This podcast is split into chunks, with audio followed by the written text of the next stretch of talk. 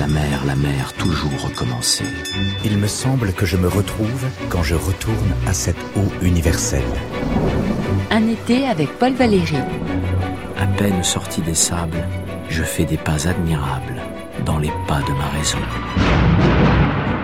Par Régis Debray. La bêtise n'est pas mon fort. Monsieur Test. J'ai vu beaucoup d'individus, j'ai visité plusieurs nations, j'ai pris ma part d'entreprises diverses, sans les aimer. Madame Bovary, c'est moi, disait Flaubert. Monsieur Test, ce n'est pas Valérie, c'est son idéal du moi. Je n'ai pas retenu le meilleur ni le pire de ces choses.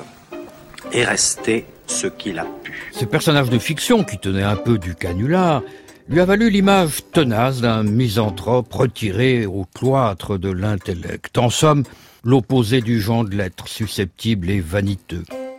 Test est un moine séculier qui doute du sérieux de la littérature si on essaie, précise-t-il, de faire abstraction de la vanité.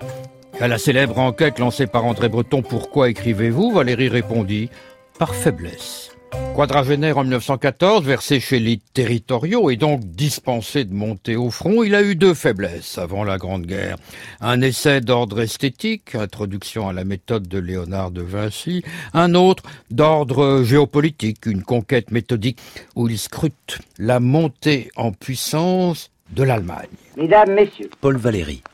rien aujourd'hui ne doit être négligé de ce qui peut éclaircir la véritable nature la guerre qui s'engage. Sur ces deux registres, c'est moins la valeur que la méthode qui le retient. L'ouvrier des lettres s'intéresse d'abord, à travers Vinci, au rouage de l'art, et à travers l'Allemagne, au mécanisme de l'hégémonie. Le faux Monsieur Tess ne pouvait qu'attirer la sympathie d'une nouvelle vague de littérateurs en délicatesse avec la littérature, les surréalistes.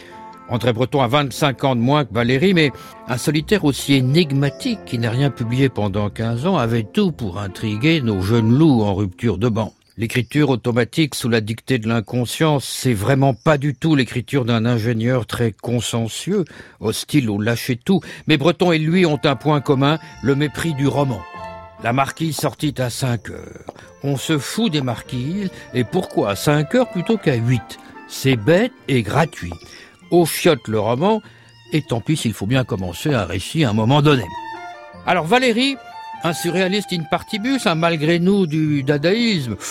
Non, le quiproquo ne va pas durer. Et en 1917, son poème La jeune parc, quoique tiré à 600 exemplaires, fait aussitôt un tabac, avec encensement de la critique la plus cotée. L'ex-monsieur Tess devient soudain l'otage d'une gloire à retardement, André Breton coupera les ponts. Et Aragon va ciseler sa meilleure plume pour se gausser du renégat en représentation. Ainsi ce compte-rendu aussi drôle que désobligeant d'une soirée mondaine rue Jacob à Paris, où lecture est donnée de la jeune parc devant une assemblée éblouie de douairières et de vieux messieurs. Moi si pur. Chut. Mes genoux pressentent les terreurs de genoux sans défense. À retrouver dans ce cadre prétentieux et absurde la poésie de Paul Valéry, je ne pouvais méconnaître ce qui en elle est fait pour plaire, et pour plaire à quels gens. Et quel plaisait sa poésie.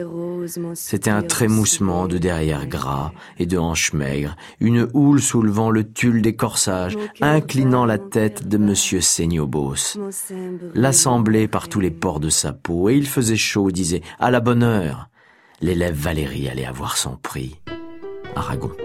Qui, à cinquante ans plus tard, a écouté une fois Aragon s'écouter lui-même. C'est une chose étrange à la fin que le monde. En psalmodiant ses derniers poèmes devant une assistance dévote, aurait tort de chercher midi à 14 heures s'il lui venait l'idée d'un compte rendu. Les photocopieuses ne sont pas faites pour les chiens. Tout arrive en somme à qui sait attendre, la célébrité autant que le ridicule.